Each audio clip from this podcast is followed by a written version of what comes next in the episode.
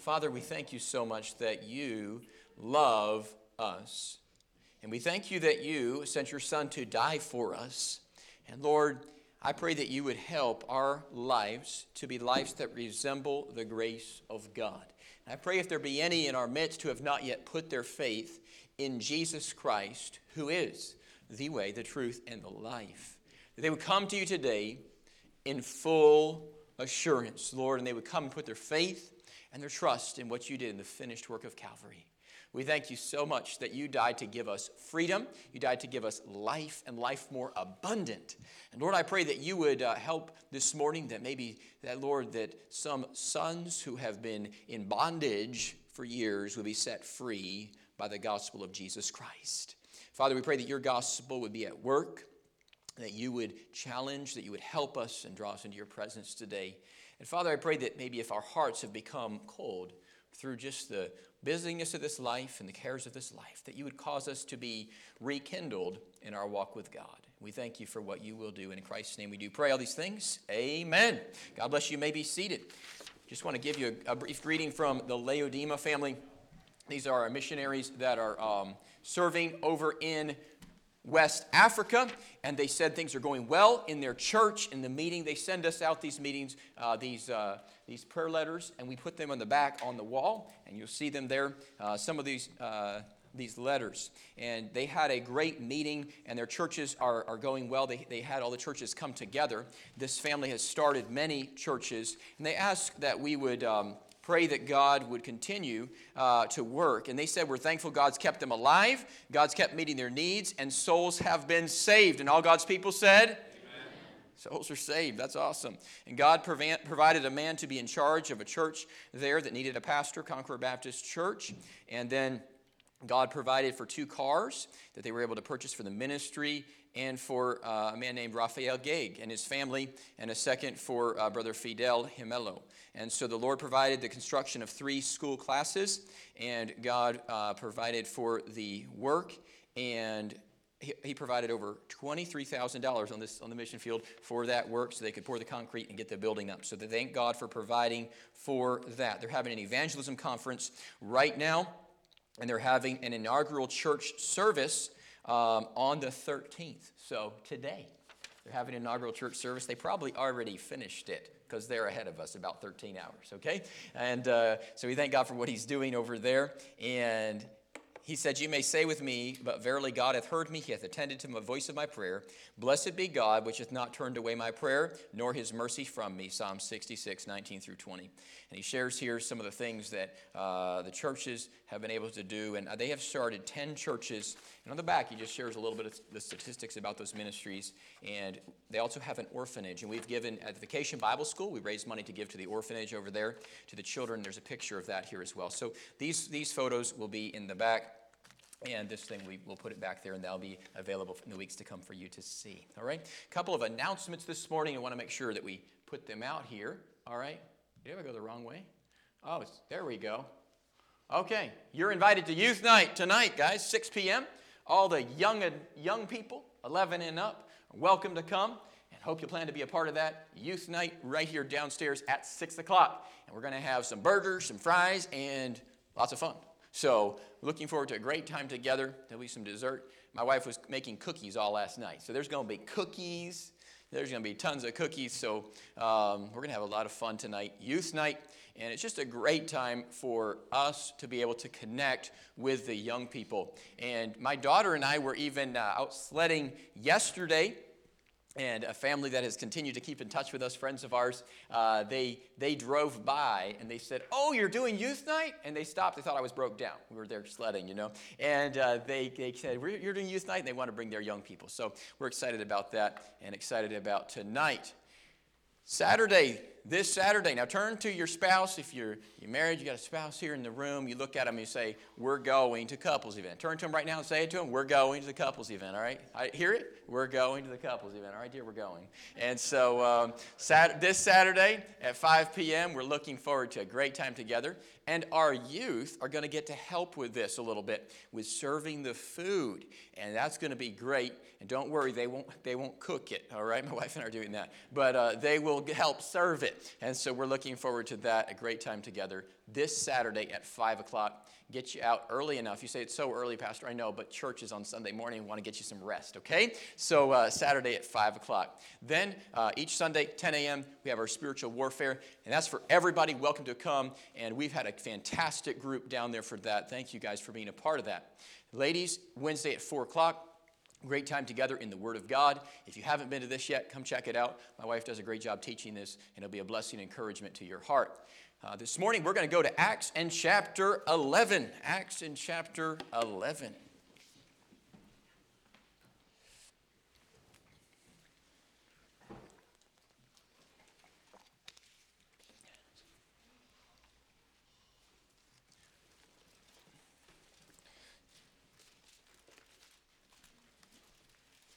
Maybe some, I think a lot of you are still in the age or the stage of life, several of you are, in which the children wake you up and keep you up all night, all right? And uh, it's been that way for a while in our house recently. My girls got in the habit of waking up in the middle of the night. And uh, one wakes up, and then the other one wakes up the other one, and then the baby wakes up. And so we just have a great time all night long, waking up every 45 minutes. And they decide, of course, to do that on Saturday nights. That's the, usually the time it happens the most. And so we had a great night last night. And uh, hope you got a little bit of sleep. My wife got the least out of all of us. And uh, it is great to be in the Lord's house, a wide, awake, alert. And if my wife sees you nodding off over here, you'll know what happened. And it was. It was an, a sleepless night. It's been that way for a few days now. But um, the, the, the child will finish teething soon, all right? One of these days. All right, Acts chapter 11. Look, if you would, with me, beginning in verse 15. It says, And as I began to speak, the Holy Ghost fell upon them as on us at the beginning. Then remembered I the word of the Lord, how that he said, John indeed baptized with water, but ye shall be baptized with the Holy Ghost. For as much then as I, I got ahead of myself, okay? Uh, you should be baptized with the Holy Ghost, and where did I lost my oh, okay there we go. For as much then as God gave them the like gift as he did unto us who believed on the Lord Jesus Christ. What was I that I could withstand God? When they heard these things, they held their peace and glorified God, saying, Then hath God also to the Gentiles granted, look at this phrase, let's say it together, repentance unto life. Repentance is not a bad thing, it leads to life. Verse 19 Now, when they which were scattered abroad upon the persecution that arose about Stephen traveled as far as Phoenicia and Cyprus and Antioch, preaching the word to none but unto the Jews only. And some of them, which were men of Cyprus and Cyrene, which when they were come to Antioch, spake unto the Grecians, preaching the Lord Jesus. And the hand of the Lord was with them.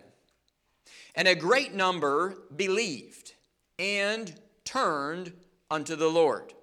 The phrase turned unto the Lord is exactly the same meaning as the phrase repent. To repent is to turn.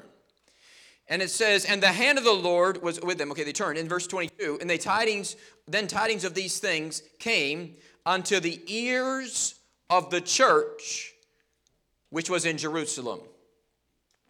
Verse 22, let's read that verse, that first phrase in the verse. Ready, begin. Then tidings of these things came unto the ears of the church which was in Jerusalem. Every church has got some ears.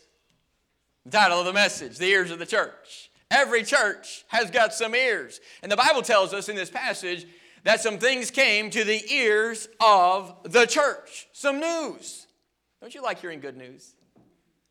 Don't get the newspaper, and definitely don't get the Post Star if you want to get good news, all right? Man, if it ain't negative, they don't put it in there. You'd have thought the whole world had disappeared, according to them. Uh, they have forgotten much. But, uh, and forgive me if I offended somebody who maybe works there or knows somebody that works there, okay? But let's just be honest, it's quite negative, all right? Quite negative, and most newspapers are quite negative. There's a lot of negativity. Uh, the ears of the church here in this passage, though, heard some good things. It says, The tidings of these things came unto the ears of the church. I think of in the Bible when Jesus was born, and the angel said to the shepherds, I bring you good tidings of great joy, for unto you is born this day in the city of David a Savior, which is Christ the Lord. Good tidings are great things to hear. I love hearing good things. Don't you like hearing it? Uh, when they actually fix the problem on your car, it's good tidings, all right? And it's either better tidings, it's even better tidings when you get them to drop the bill by $107 because they misquoted you, all right? And that was really good tidings uh, when I got that to be taken care of last week. Um, nothing like when you go to the dealership and they say, oh, by the way, this is how much it's going to cost, and then you get the bill, and it's all, I'm like, probably it was the computer glitched. Uh, it probably just threw a code in there, and she's like, oh, it probably was. And then she fixed it, and automatically my bill dropped by $107 because I said something. Um, it's kind of interesting. I, I, don't, I like hearing good tidings, and I liked it when I saw the good tidings when it was actually exactly what I was quoted good tidings. Um, friend, we all get tidings. What kind of good tidings have you heard recently? We all get news. Remember the old party line you used to have on the phone? Some of you guys used to live during that age. I didn't, okay? but I've heard about it. Now, the party line Something else happened on there. Help me. What happened on that line? A lot of what? Gossip. Ears were listening, right? I mean, a lot of people kind of ring, ring. Oh, I know it probably went for the neighbor, but let me hear what they're talking about, right? Did you hear they just got a new goat? Okay, you know, whatever. I mean, they're hearing little things, right? And, uh, oh, did you hear their child just graduated from college? Whatever. Uh, they were listening in on everything. We all are listening for something. And we live in the internet age and the age of instant communication. And often, before something even hits the newspaper, you might have already heard about it through some other source. I mean, information travels so quickly today. And we live in this digital age. We're hearing tidings all the time. We're hearing news all the time. We're hearing information. But the Bible tells us that this church heard of some good things that had happened. It says the tidings of these things came into the ears of the church. By the way, the direction of the church is determined often by what they are listening to. And sometimes the ears of the church are listening to things that they ought not to be listening to when the ears of the church are hearing good things, and things like we're going to find out in this text that were happening, and the ears of the church are inclined to hear the good news, and the ears of the, the church are inclined to do things that are pleasing to God, great things happen. We're going to see what they did. The church exists for the proclamation of the gospel. God's commanded us to grow in grace, as First Peter teaches us, and the identific- and the edification of the saved. So the saved progress by growing in grace. Grace is not knowledge, it's receiving the undeserved favor of God. And this morning, as we look into this passage and look at the ears of the church, we're going to see two things that this church heard about, and it changed the church and what they did. First, in verse 18, it says, They heard of the Gentiles' repentance. Verse 18, and when they had, look what it says, heard these things, they held their peace and glorified God, saying, God, hath God also to the Gentiles granted repentance unto life. You got to understand, these people were Jewish and they didn't want the Gentiles to get saved. And they had heard about how Peter had gone and preached to some other people. And they had an issue with Peter. Peter, why did you go talk to those men at Cornelius' house? Peter says, You want me to recount to you the vision that happened? I mean, if you had a sheep descend in a dream with all these types of weird animals that you know, according to Levitical law, you're not supposed to eat, and God says you got to eat those. Now, it's a dream. Wouldn't you kind of decide to do whatever God told you to do? And after that, God said, and by the way, the interpretation, go talk to the Gentiles.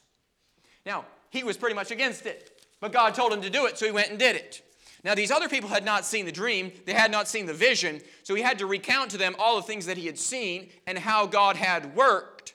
And specifically, he says, speaking about what had happened, he says in verse 15, As I began to speak, the Holy Ghost fell upon them. Upon who? The people that he had been sent to speak to in Cornelius' house in Caesarea. He says, I spake to them, and he says, the Spirit of God fell upon them, as on us at the beginning. He says, Don't you remember? Don't you remember when you got saved? He said it was a glorious thing. God awoke in your conscience. He woke you up and you discerned things and you saw things in a different way. Don't you remember when you put your faith in Christ? He says, that's the same thing that happened to these believers. And he says, I know you guys don't like them, these, this, this race of people, but he said, they got the same thing you got. And they said, okay, all right. Now it says, when they heard that, they held their peace in verse 18 and glorified God. So they're criticizing Peter for his ministry, but they quickly turned to glorifying God because they saw that it was God at work. Then it says, They said, God hath also to the Gentiles granted repentance unto life. It is a glorious thing when God causes somebody to repent. And all God's people said, Man, it's God at work, okay? When God causes somebody to leave their sinful living and come and follow the Savior, it is a glorious thing. And they heard that the Gentiles had left their false gods to come and serve the true and living God, and they were excited about it because they knew how wicked and how vile and how evil these people were. Repentance leads to life. It's a glorious thing when you hear of somebody who repented. It's even a more glorious thing when you hear of a whole group of souls that has turned from sin to the Savior. You know, every church is listening to something, every church is hearing something. And what would happen if we heard and shared the good news of souls being saved? What would happen if we shared that? You say, uh, but who led them to Christ? How did they get saved? Why don't they? Did they get saved? Did they repent? We get so hung up on the details that we sometimes fail to recognize that in the early church day, this was just when the Spirit of God was descending. They were just, they had not received the whole counsel of the Word of God that we have today. It had not yet been written.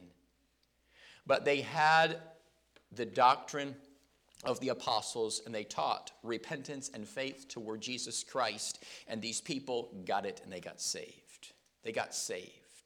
By the way, the book of Revelation had not yet been written, but they still got saved, okay? They didn't have a great understanding of every single thing that was going to transpire in the end, but they still got saved. God granted to them repentance unto life.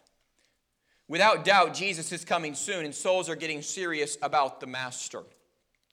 So many people have recounted to me, at least five in the last two weeks, have told me or my wife that they had a dream or vision about the end times. I'm praying God gives a few more people dreams and visions about the end times. Because when you see what's coming, it causes us to flee to the Master. It causes us to repent and turn from everything else that's holding us back. And when these believers heard, these people heard and they believed.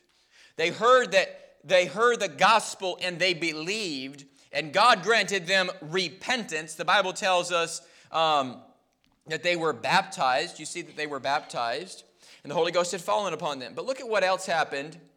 As soon as that transpired, something else happened. They got saved, people got saved, and then verse 19 now they which were scattered abroad upon the persecution that arose about Stephen traveling as far as Phoenicia and Cyprus of Antioch, preaching the word to none but the Jews only.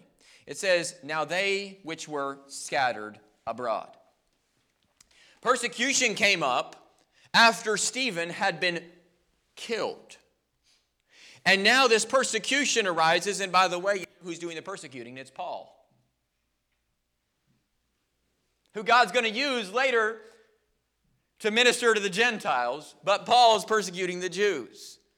You ever wonder if God might have used Paul to stir up the Jews? And by the persecution, if it wouldn't have been for that persecution, the church might have never grown. I truly believe the church might have never gone on had it not experienced persecution. It is, a, in many ways, a blessing. The slight forms of persecution that people are experiencing and seeing today because it is causing people to realize that the Bible is real and it's true. When you start seeing a little bit of persecution happen, and my friend, persecution happens, and it happens sometimes even of Christians upon Christians, persecution transpires. Whenever you see God doing a work, make no doubt persecution will come. And they were scattered abroad because of the persecution. And they're traveling about. The Bible says they wind up at this city called Antioch, and they're preaching the word to the Jews only there. But then it says in verse 20, and some of them, the men of Cyprus and Cyrene, which when they were come to Antioch, spake unto the Grecians, preaching the Lord Jesus. So now they start speaking to the people that are Greeks. They're going through a language barrier. They're communicating the gospel to them. These are Hellenist Greeks who would have worshiped false gods, and it's very clear that they were tied up in their own religion and they needed a relationship with Jesus Christ. So they heard not only of the Gentiles' repentance, but this church at Jerusalem also heard. And by the way, every church is listening to something, uh, and every church is sharing something. Every church is listening to something, and every church is sharing something. Don't share gossip. Uh, too many people will leave their church today after this Sunday uh, morning worship, and across the United States, they will leave church and they will call or write or gossip to somebody about something about church. They'll say, Did you hear so and so did this or that? And so every church is listening to something. What we ought to do is we ought to be sharing the glorious news of the gospel. We ought to be sharing, Hey, somebody got saved. Hey, somebody got stirred up about God. And that's what we ought to be talking about. Everyone is sharing something. And by the way, you share about people getting saved and getting right with God, and something contagious happens. They heard also that the Grecians turned to Christ. Look at this group of people. So the Gentiles came and put their faith in Christ. You say the, the Grecians, Gentiles as well? Yes.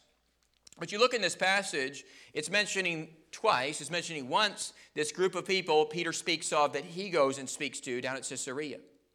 And then now we see at Antioch the same thing happens. It says in verse 21 the hand of the Lord was with them, and a great number believed and turned unto the Lord. The world would want us to be satisfied, and Satan would want us to be satisfied with simply filling a building. The Lord is not impressed if we only fill the building. What encourages my heart is the amount of you right now that are seeking God, seriously seeking God.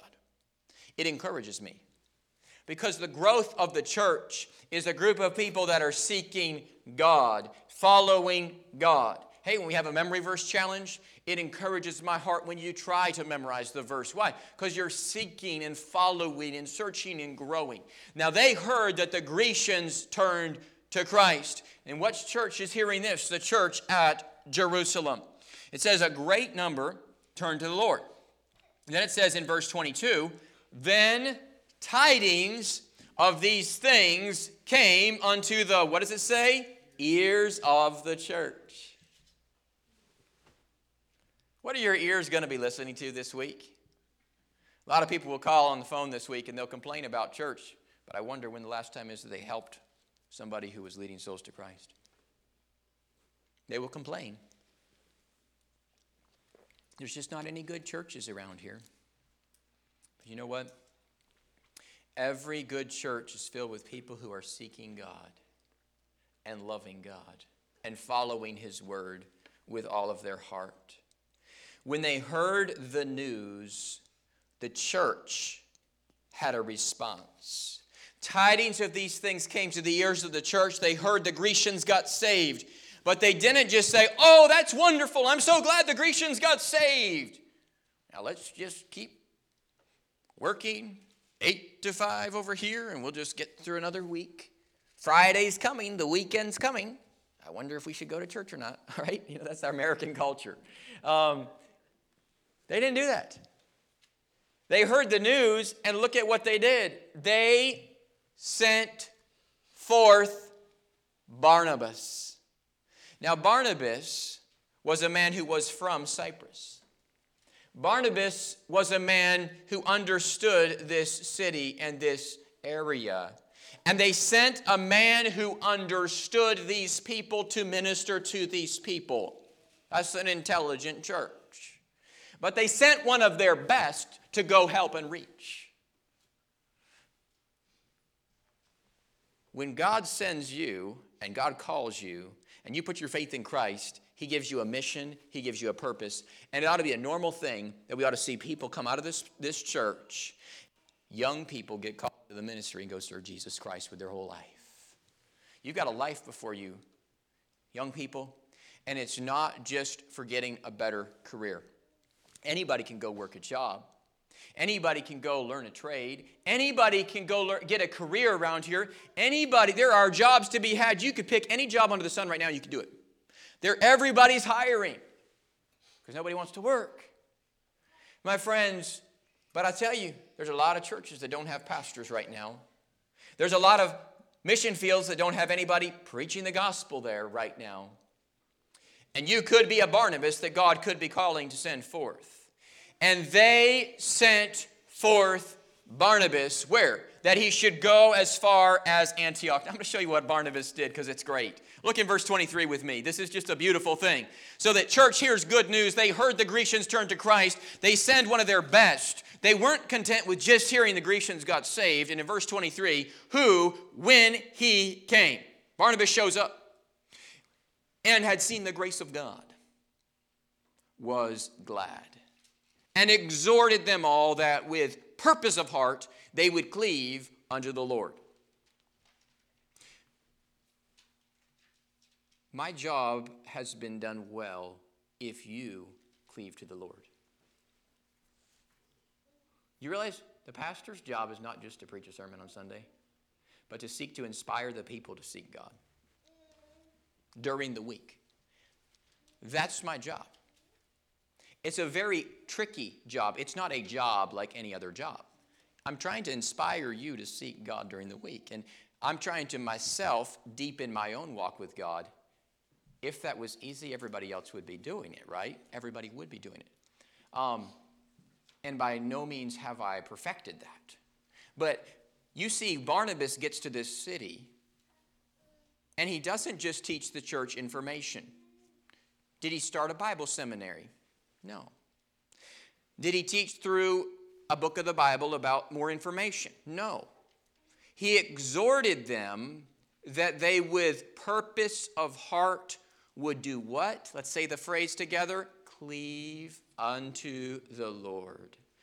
He says, if you would, you say, what does that mean? To stick to God, to stick when a man gets married to his wife, they are joined together in holy matrimony, and the same word is used to describe the marriage, the union between a husband and wife, the togetherness. And he says, when we're together with the Lord, we cleave to the Lord. Verse 24 describes Barnabas, for he was a, what does it say? What kind of man? And he was also, it says, full of the Holy Ghost. And it says, and of faith. So here Barnabas shows up at the church. By the way, they already heard the tidings that people were getting saved and many had turned to the Lord. But because Barnabas shows up, and Barnabas shows up as a man who is a good man, full of God's Spirit and full of faith, the result, and much people was added unto the Lord. Then departed Barnabas to Tarsus for to seek Saul. And when he found him, he brought him to Antioch. And it came to pass the whole year they assembled themselves with the church and with the, with the church and taught much people. And the disciples were called Christians first in Antioch. I want you to think about this because they heard. The church heard. The church responded. The church heard, and so the church sent their best. Now, Peter had heard the news and Peter had preached to the Gentiles. Now, these believers hear the gospel, and the Grecians turn to Christ. And I submit to you that every town simply needs a good man of God, full of faith and the Spirit of God.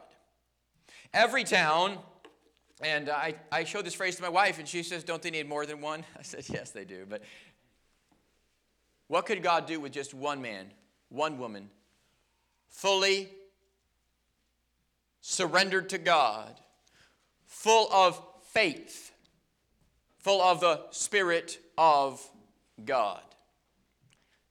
It's an exciting time period for us right now at church, okay? We've had a lot of fun over the last few weeks. Put a lot of miles under our belts, right? Literally, right, guys? We go down, we get these pews, we come back, we put them in, you know, work, work, work, work, work. And when I was describing all this to somebody, uh, we were talking about it, they just told me to say, Pastor, one person said, you just shouldn't do it all. We, we, just, we just shouldn't do it. I just, if I was, if it was up to you, we just wouldn't do a couples event. We wouldn't do this, wouldn't do that. I'm like, we got to do it. We can't not do the couples event. By the way, the reason the couples event didn't happen yesterday and it happened the 19th is to give everybody a little bit of a recovery. All right? Um, but we got a lot of things that are coming down the pike, okay? We're having a youth night tonight. But all these events don't make it a spiritual church. We want to be a place where there's not only a good man, but there are many good men. All right? Why don't you set your goal, dear, dear man, to be a good man of God, full of. Everybody say this phrase together with me. This word right here. What's this word? Man, that word right there is missing. What did Jesus say about the generation he, he preached to? He said they were a faithless generation. Every church, every town needs good men of God who are full of faith and of the Spirit of God. Our homes need it. Don't, and, and wives, don't you need your husband to be full of faith? If you, if you need your husband to be full of faith, you say amen. Okay? You need it, all right? Men, we got to be filled with faith. And sometimes the women got more faith than we got, okay? And we ought to make sure that we're filled with faith and then of the Spirit of God. We all need it. Every town needs it. Uh, when, when we walk around this town this week, People do not need our eloquence. People do not need our information. People do not need uh, us to just do some goodwill to them. People need a good man, a good woman, a godly woman, a godly man full of faith. So when we're at the hardware store, when we're communicating with the people, that faith is what exudes from our life and then full of the Spirit of God. What would happen if we had that? Wouldn't it transform our society? Wouldn't it transform our community? My friends, I submit to you one of the reasons we do not have that, it could be because there has truly been a lack of salvation. See, Barnabas saw the grace of God, and he saw that salvation and becoming holy were made possible by the grace of God. Verse 23, look at the phrase, it says that. Who, when he came, speaking of Barnabas, and had seen that there were a lot of nice people there. Look at what he says he saw. He saw there were some people he liked. He saw the grace of God, okay? We're all so different in here. That's great. When you see the grace of God working in your neighbor's life, when you see the grace of God working in your life, when you see the grace of God working in your child's life, amen? The grace of God working in your child's life, and all God's people said, Man, God's got to work in our children's lives. They need the grace of God. Um, it's not just them being raised in a Christian home, it's them being raised in a home that, where the grace of God is flowing. The grace of God is flowing. We're all listening for something, my friend, and I ask you today, what are you listening for? What are you listening for? This town needs good men and good women who are full of faith. The result was that Paul then returned and they trained these disciples, and the Christians were raised up, and they were called Christians, Christ followers in Antioch. The church was known for the disciples that truly followed Jesus Christ. It's a beautiful thing. Look over in chapter 16 of Acts. Chapter 16, and join me if you would in verse 25. Now, Paul has, we've seen, preached in Antioch. But now, Paul goes and he's serving God and he gets locked up in jail. And at midnight, Paul and Silas prayed and sang praises to God, and the prisoners heard them.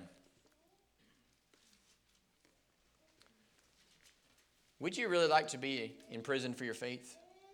I don't think the thought does not amuse me. It does it doesn't excite me, but I realize it is a reality. You say, "Oh, don't discourage me." My friend, you just need to look a little bit north to Canada, just a few hours north of here, and you just see the kind of things that are happening to those pastors. And you say it's all about a mandate or all about this or that. No, it is not. The cases can be completely down, but they, if the government says the church can't be open, the church can't be open. And that's the reality of it. It has nothing to do with the virus, it has everything to do with control and removing the faith. And once we realize that and we see it for what it is, as those pastors in Canada have seen, I mean, they got a church of a thousand people, they're all meeting and nobody gets sick. All right?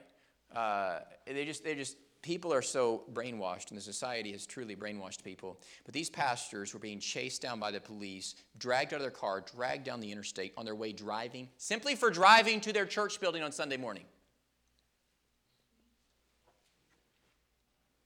You think that's not coming here? We're very close. We're very close. I don't mean I don't say that to discourage you. I say that to encourage you, my friend. When persecution comes, people get more serious about God. And, and you know what? I don't know about you, Brother John, I want people to get more serious about God. Okay? Um, I, I, don't like to be uh, just around a bunch of people who are kind of like, well, I like Jesus, I love Jesus, but I don't know if I've, I don't know if I, I want to follow him right now. I, think I'll follow Jesus later. Um, it's kind of like a menu at a restaurant. You just, oh, I, right now I'll pass. I'm good. I'm good. Isn't that the way our society is about Jesus? And even Christians have that attitude towards faith. No, my friend, when they were in jail, they praised God. And if we're spirit filled, I think when we get to that place, may the Lord spare us from it, but I think it's coming. It says, suddenly there was a great earthquake. Now, when you get to that place, should God allow some of us to be there? Wouldn't this be great? Don't you believe God could answer prayer? Don't you believe God answers prayer?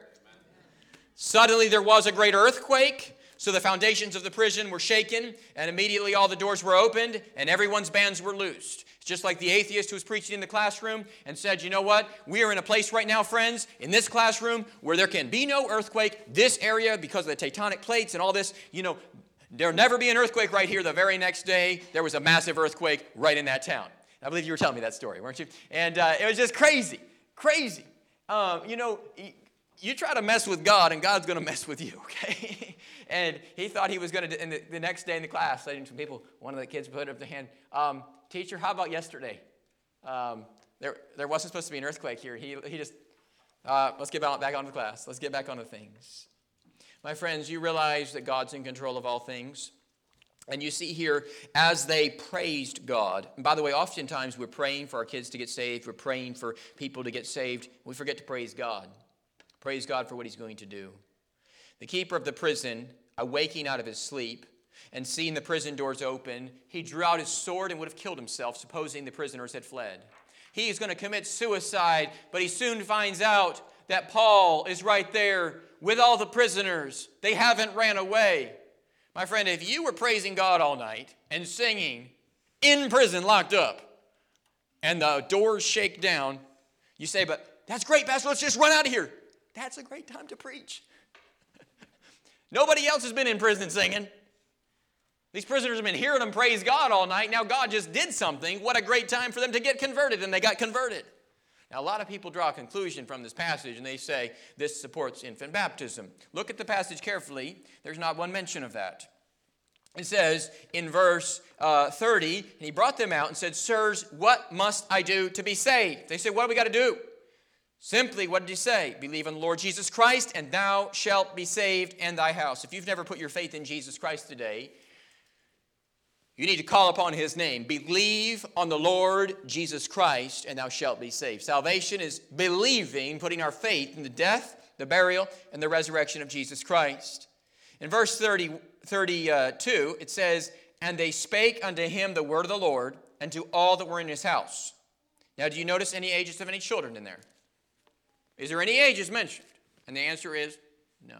All right? And he took them the same night, the same hour of the night, and washed their stripes. So now you, you say, what did they wash off of them? The apostles had just been beaten, they were bloody. So the jailer takes the time to clean up the preachers before the preachers baptize him.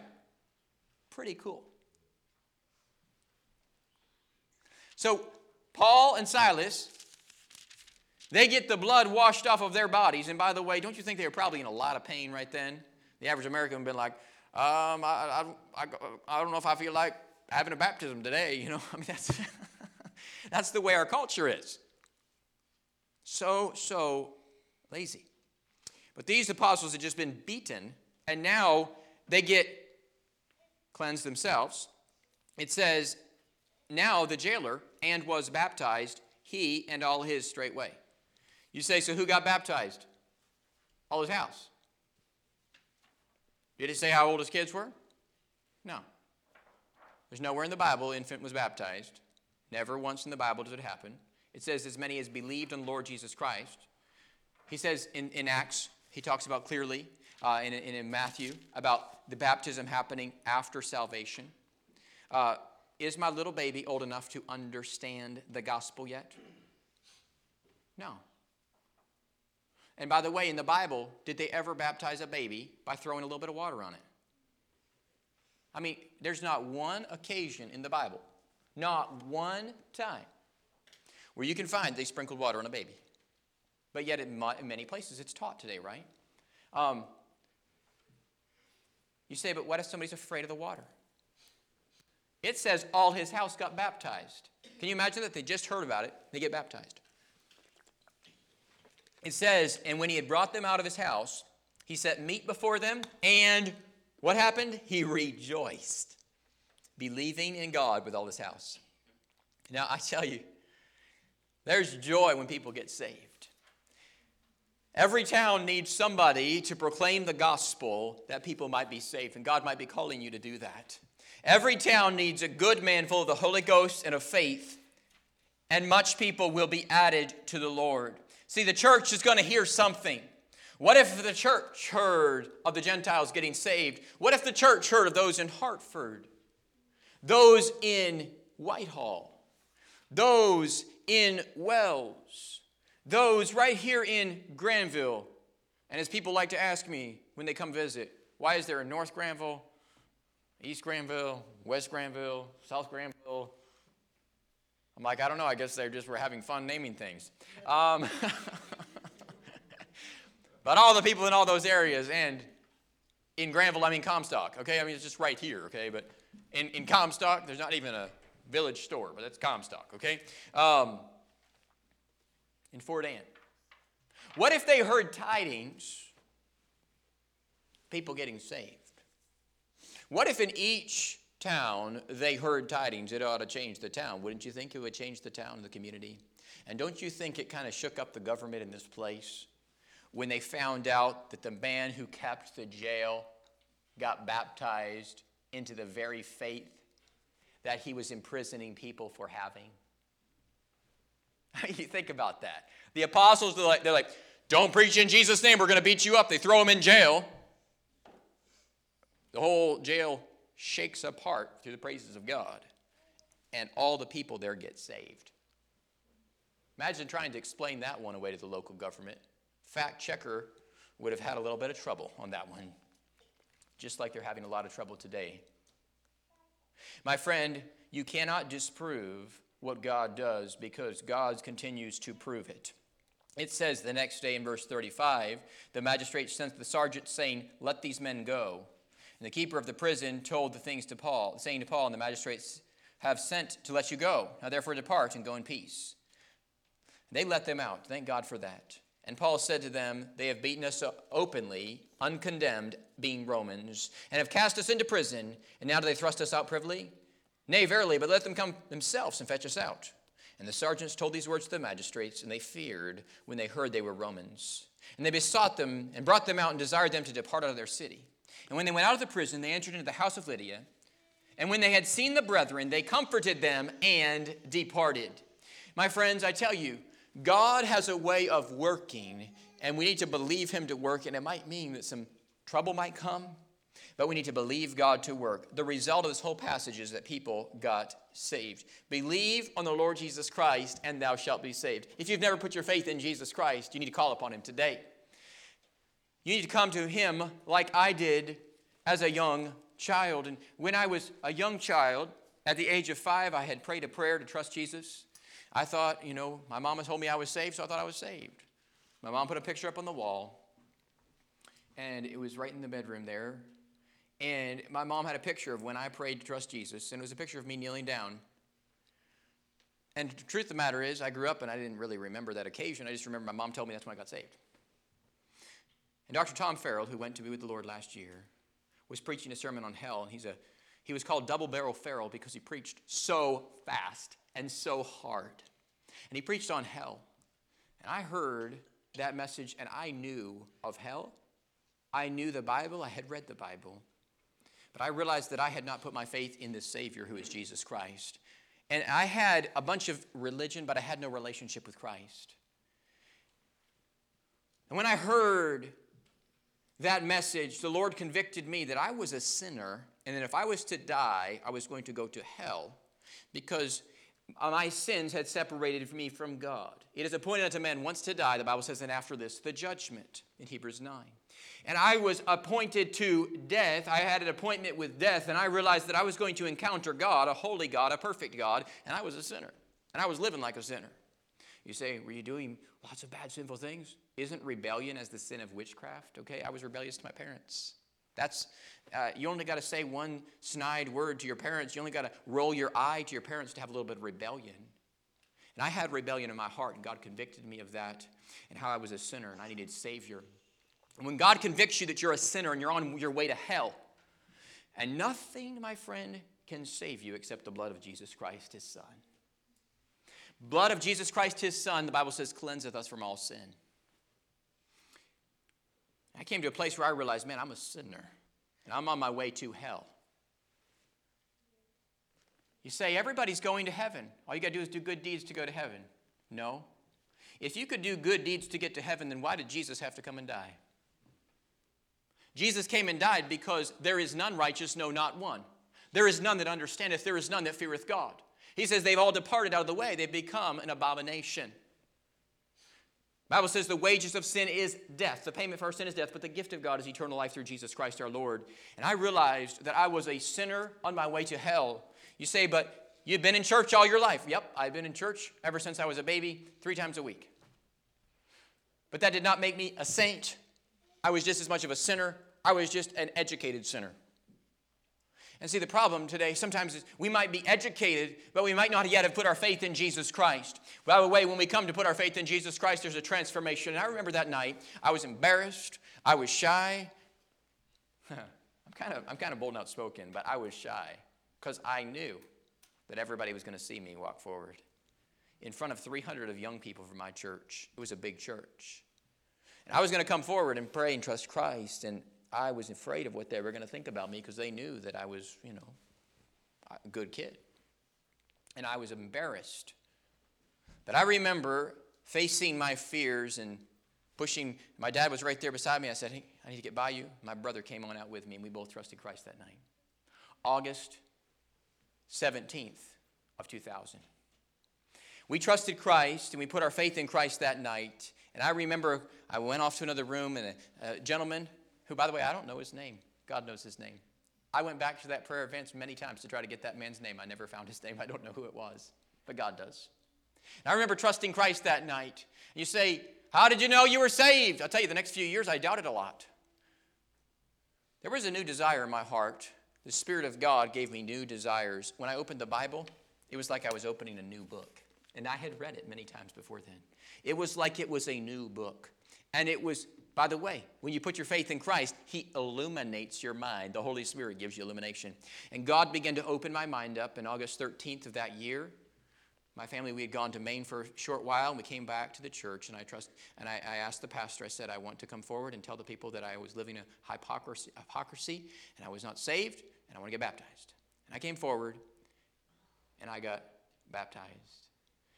My friend, I had already been baptized once as an unbeliever and I had not yet put my faith in Christ. And I remember God began to work in my heart and change things in my life. You see, in this passage we've read, they heard the word of God. Tidings came to the ears of the church that what happened? So people got saved and then they got baptized. And God wants to work and He wants to see people get saved and get baptized. Many of you in this room, you have not yet trusted Christ. You need to get saved and baptized. Baptism won't get you to heaven, Baptism is identification with the fact that Jesus died, was buried, and rose again.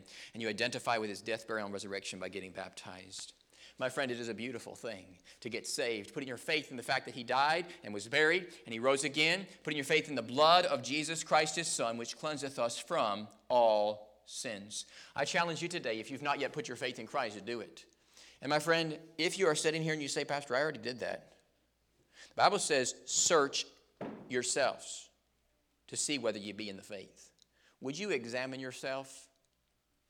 Would you examine yourself? Adrian Rogers, a preacher who is well known, who preached much, and A.W. Tozer preached much. Well known preachers, they said they believe. Now, by the way, this is a church they had pastored for years, large church. He believed that 80% of the people in his congregation had not yet been saved. You say that is so harsh. That's what he said about his congregation that he had discipled and mentored for decades. You say that was so harsh for him to have said that. You know why? He was concerned because there was only evidence of salvation in about 20% of his congregation. The rest acted, lived like, looked like the world.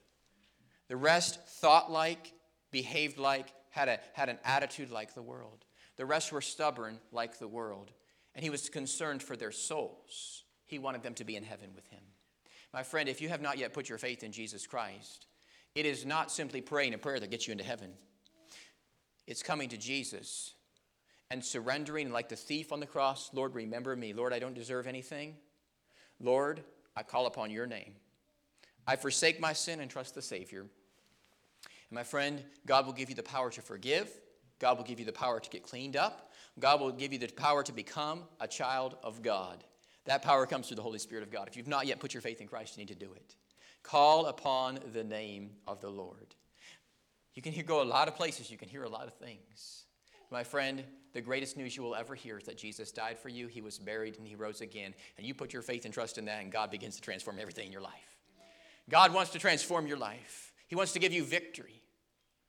He wants, to, he wants the world to see the salt and the light that only God can give. And I believe in God that we might see souls get saved, we might see people get baptized, we might see people get converted, even in this place. Maybe you've been around believers before, and they might say, Well, you know what? It's just the end times. Not many people are going to get saved. Have you ever heard that? That's a Laodicean mindset. You might hear somebody say, Oh, somebody's got a goal. They want to see five people get saved. They're in too much of a hurry. Five people? That's a small request. Is anything too hard for the Lord? I believe God wants to see 500 people in this town get saved. I believe God wants to see thousands of people in this community get saved. Don't you? And all God's people said, God wants to see them get saved. Let's have a burden for it. And maybe this morning you've not yet trusted in Christ, and you need to put your faith in Christ. And then, my friend, when you leave this week, would you go tell somebody else? About what God did, and you say, Well, Pastor, it's been a long time since I've seen anybody get saved like this. Well, then why don't you tell them what God did back then? And why don't you tell them in faith, believing God's going to do it again? Okay?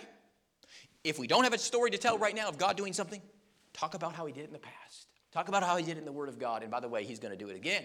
We're believing Him to work, we're believing Him for souls to be saved. Let's bow together for prayer. Let's stand in this moment of invitation. We're going to believe God to work and ask God to encourage our hearts. We might seek Him, we might follow Him. If we search for Him with all our heart. Father, you see our hearts this morning. You know our hearts. You said, I, the Lord, try the hearts. And Lord, I pray that you would search us. As David said, Search me, O God. Know my heart. Try me and know my thoughts and see if there be any wicked way in me, and lead me in the way everlasting. Lord, if there be any wicked way in any of our hearts, and Lord, wicked is a tough word, but Father, we all deal with it. And Lord, I pray that you would help us, that if there be any wicked way, that we would let you cleanse it, we would let you purify it. And I pray if there be any in our midst who have not yet put their faith in Christ, pray for those who have not yet been saved, that they would put their faith in Jesus, who is the way, the truth, and the life. They would call upon your name. We ask you to work right now. We ask you to convict. We ask you to change us, that we might leave having said it was good to meet with the Lord. Speak to us right now, we pray.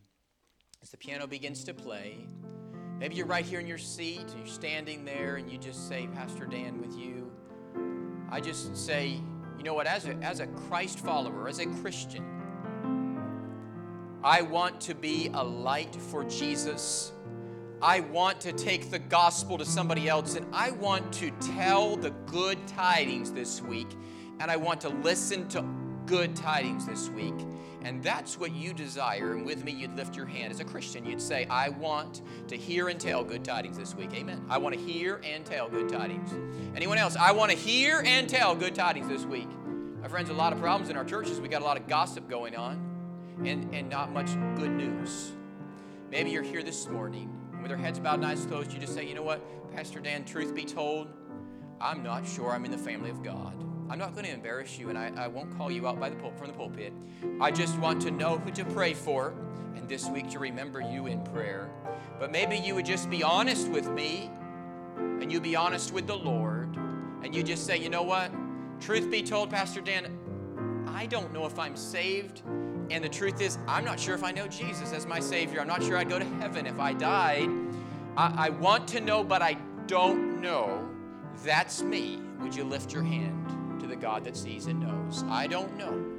Anyone else like that? I don't know. No one looking around. God sees your heart. Be honest with God. I don't know. My friend, the first time I was asked to raise my hand in church like this, I was so nervous. I gripped on that pew like I was going to hold it. And my friend, uh, I tell you, appearing before God on Judgment Day is going to be far greater than appearing in some church service, okay? You be honest with God. And if your heart, you need Christ, you come seek me out this week. We want you to put your faith in Christ. God's speaking to you. Don't resist His Holy Spirit. This morning, we're going to close out the live stream, but as we as we now have a little time to respond, maybe you would come forward and you just pray and ask God to help you to be that good man, that good woman that lets the light of the gospel go into the community. You would ask God to use you this week to be full of faith and full of the Spirit of God. If that's your prayer, you want to be a good, per- good godly person, full of the faith and full of the Spirit of God, would you come forward and would you pray and ask God to help you to do that? Would you pray and ask God to help you to do that? We need His power to do that. Would you come and ask Him to help you to do that, that we might win our community to Jesus Christ? invite you to come forward and pray and seek the Lord. invite you to seek the Lord in your seat, however the Lord might lead you.